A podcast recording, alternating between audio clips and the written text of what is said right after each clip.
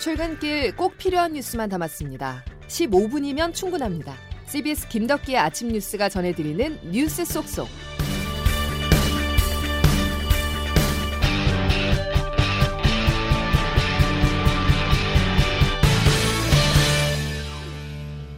여러분 안녕하십니까? 11월 2일 김덕기의 아침 뉴스입니다.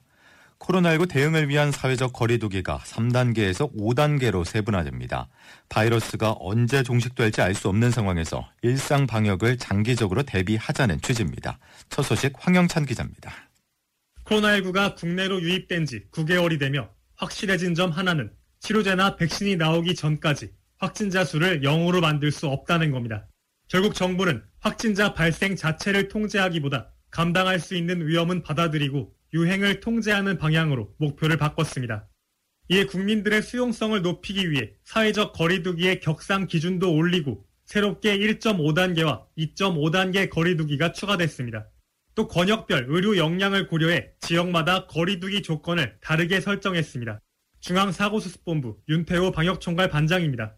국민들의 일상생활을 최대한 보장을 하면서도 방역 효과를 거둘 수 있는 방향으로 가야 먼저 생활 방역이 이뤄지는 1단계는 일주일 단위 일평균 확진자가 수도권의 경우 100명 미만, 비수도권은 30명 미만, 강원도와 제주는 10명 미만입니다. 2단계는 2개 이상의 지역에서 유행이 지속되는 경우 검토됩니다. 전국 확진자 400명 이상인 2.5단계부터는 전국 단위의 방역이 실시됩니다. 하루 확진자 800명 이상의 대유행이 벌어지는 3단계에서는 모든 국민이 집에 머물러야 하고 필수 시설 외의 모든 시설이 문을 닫습니다. 정부는 거리두기 단계와 관계없이 감염 위험이 있는 다중이용 시설에 마스크 착용을 의무화하는 등 생활 속 방역도 강화하기로 했습니다. CBS 뉴스 화영찬입니다. 가족 모임과 학교, 직장, 사우나 등 일상 속 감염이 이어지고 있습니다. 어제 0시 기준 코로나19 신규 확진자는 124명으로 닷새 연속 세 자릿수를 기록했는데요. 전문가들은 무엇보다 주말 영향으로 검사 건수가 줄었음에도 신규 확진자가 세 자릿수를 나타낸 것에 주목하고 있습니다. 이어서 조근호 기자의 보도입니다. 국내 코로나19 신규 확진자는 어제 124명이었습니다. 주말 검사량이 평일의 절반 수준이란 점을 감안하면 적지 않은 수입니다. 이로써 신규 확진자는 닷새 연속 100명을 웃돌고 있습니다. 또 지난주 국내 발생 하루 평균 신규 확진자는 86명으로 전주에 비해 11명가량 늘었습니다. 특히 수도권의 하루 평균 확진자는 69명으로 전주보다 8명 증가했습니다. 이런 가운데 지난 주말 핼러윈데이는 또 다른 변수가 되고 있습니다. 예년보다 줄었다곤 하지만 서울 이태원과 홍대, 강남 등의 유흥시설은 젊은이들로 장사진을 이루었습니다. 박능후 보건복지부 장관입니다. 시설에 따라서는 마스크 사용도 제대로 하지 않고 밤늦게까지 밀접 밀집한 그런 모임이 이루어진 것으로 저희는 파악을 하고 있습니다. 상당히 우려스럽게 걱정하고 있습니다만은 조금 더 사태 추이를 지켜보면서 대응하도록 하겠습니다. 코로나의 평균 잠복 기간이 5일인 만큼 이번 주 후반에는 핼러윈데이의 영향을 가늠할 수 있을 것으로 보입니다. 앞서 지난 5월 이태원 클럽에서 비롯한 집단 감염 때는 모두 277명의 확진자가 속출했습니다. CBS 뉴스 조근호입니다. 서울예술고등학교에서 학생 한 명이 확진된 이후 연습실을 고리로 감염이 확산하면서 지금까지 학생과 강사, 가족 등 모두 16명이 확진 판정을 받았습니다. 한편 새로운 거리두기 단계에 따르면 수도권은 하루 평균 확진자가 75명으로 100명 미만이고 수도권 외 지역에서도 확진자가 30명이 안 돼 1단계 거리두기 기준을 충족하고 있습니다. 유럽의 상황은 심각합니다. 사실상 코로나19가 재유행하면서 유럽 3대 국가인 독일, 프랑스, 영국이 모두 2차 봉쇄에 들어갔는데요. 또 대선을 앞둔 미국도 빠른 속도로 코로나가 재확산하고 있습니다. 장성주 기자가 보도합니다. 유럽에서는 최근 일주일 동안 코로나19 신규 확진자가 150만 명 늘었습니다. 사망자도 일주일 만에 33% 늘면서 유럽이 다시 이번 대유행의 진원지가 됐다는 평가까지 나오고 있습니다. 이에 따라 각국 정부는 결국 셧다운, 봉쇄 카드를 꺼냈습니다. 영국은 코로나19 누적 확진자가 100만 명을 넘어서자 잉글랜드 전역을 4주 동안 봉쇄하기로 결정했습니다. 프랑스도 지난달 30일부터 한 달 동안 전국에 봉쇄령을 내렸고 독일은 상점과 학교만 문을 여는 부분 봉쇄에 들어갔습니다. 야간 통행 금지가 내려진 스페인에서는 자유를 달라며 시민들이 길거리에 불을 지르고 상점을 부수는 등 폭력적인 시위가 벌어졌습니다. 한편 미국에서는 코로나19 하루 신규 확진자가 10만 명을 넘어섰습니다. 특히 내일 대선을 앞두고 핵심 경합주인 펜실베이니아와 위스콘신 등에서 코로나19 확진자가 급증하고 있습니다. 이런 경합주의 확진세가 대선 당일 현장 투표율에 영향을 미칠 수 있다고 현지 언론은 분석했습니다. CBS 뉴스 장성주입니다. 미국 대선이 현지 시간으로 이틀 앞으로 다가왔습니다. 지난 2016년 대선 결과를 맞췄었던 한 여론 분석 기관은 최대 경합주 중 한 곳인 펜실베니아주에서 이기는 후보가 최종 승리할 것이라고 예측했는데요. 그래서 권민철 특파원이 지금 펜실베니아의 분위기는 어떤지 살펴봤습니다. 저는 지금 바이든 후보가 10살 때까지 살았던 펜실베니아주 스크랜턴시에 나와 있습니다. 60년대엔 부유한 탄광 도시였지만 지금은 인구 8만에 매우 낙후된 곳입니다.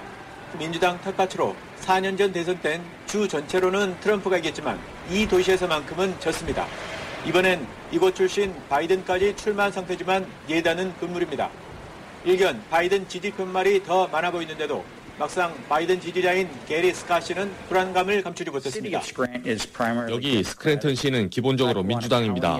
카운티도 민주당이고요. 그러나 이들 지역조차도 둘러보면 트럼프 지지 팻말, 바이든 지지 팻말이 양분돼 있는 걸 볼 수 있습니다. 놀라운 일이죠. 4년 전 숨어있던 트럼프 지지자들은 세계를 깜짝 놀래켰습니다. 그만큼 속내를 알기 어려운데 저 역시 이곳 상가 사람들 만나보니 바이든 찍겠다는 사람들과 누굴 찍을지 밝히기 싫다는 사람 이렇게 두 부류였습니다. 그러던 중 어렵게 트럼프 지지자 한 명을 섭외해 지지 이유를 들었습니다. 보통 아버지가 훌륭하면 아이들도 훌륭하죠. 트럼프 자녀들을 보세요. 아버지 닮아서 전부 똑똑해요. 이방카는 차기 대통령감이고요. 근데 바이든 아들은요. 마약 중독자의 형수를 자기 여자로 삼았고 군대에서도 사고를 쳤죠. 가장 최근 전화 여론조사에선 바이든이 5%포인트 앞서 있습니다.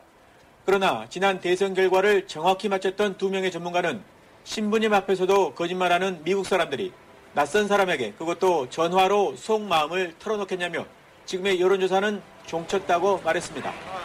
이곳에서 만난 독일 기자도 여론조사와는 다른 분위기를 접했다고 제게 말했습니다. 트럼프 지지자들의 대반란이 또 지연될지 세계 이목이 이곳 펜실베니아에 집중되고 있습니다. 스크랜턴에서 CBS 뉴스 권민철입니다. 미국에서 사전 투표자가 9,200만 명을 넘어섰습니다. 지난 2016년 대선 총 투표자 수 1억 3,650만 명의 67%에 해당하는 유권자가 이미 투표를 마친 것입니다. 특히 지난 대선에서 투표하지 않았었던 이들 가운데 28%가 이미 사전 투표에 참여를 했다고 현재 언론들이 전하고 있어 민주당 조 바이든 후보에게 유리하게 작용할 것이라는 전망이 나오고 있습니다. 이런 가운데 영국의 이코노미스트지는 자체 분석을 통해 도널드 트럼프 대통령이 재선에 성공할 가능성은 4%에 불과하다면서 바이든의 당선을 예측하기도 했습니다. 다음 소식입니다. 문재인 대통령이 개각을 준비하고 있는 것으로 전해졌습니다. 어제 12명의 차관급 인사를 단행했는데요. 이는 연말 연초 장관급 교체를 염두에 둔 사전 정지 작업이라는 분석입니다. 자세한 소식 김동빈 기자입니다. 문재인 정부 4년차를 앞두고 대대적인 차관급 인사가 이루어졌습니다. 특히 눈에 띄는 건 청와대 참모 출신 인사와 여권 인사를 각 부처 차관급으로 전진 배치했다는 점입니다. 윤성원 전 국토교통비서관과 박진규 전 통상비서관 등이 국토부와 산업통상자원부의 차관이 됐고 김정우 전 민주당 의원도 조달 청장에 발탁됐습니다. 한국판 뉴딜 등 문재인 정부 국정과제에 대한 이해도가 높은 인물들을 주요 부처 일선으로 보내 레임덕을 막고 국정 동력을 계속 살려가겠다는 문 대통령의 의지가 담기는 인사로 풀이됩니다. 주요 부처 장관급 개각도 잇따를 것으로 전망됩니다. 김현미 국토교통부 장관과 박능호 보건복지부 장관 등 정권 출범이나 20개월 이상 장관직을 수행해온 원년 멤버들의 피로도가 극에 달했고 내년 서울시장 보궐선거와 2022년 지방선거 출마 준비를 위한 개각 수요도 있기 때문입니다.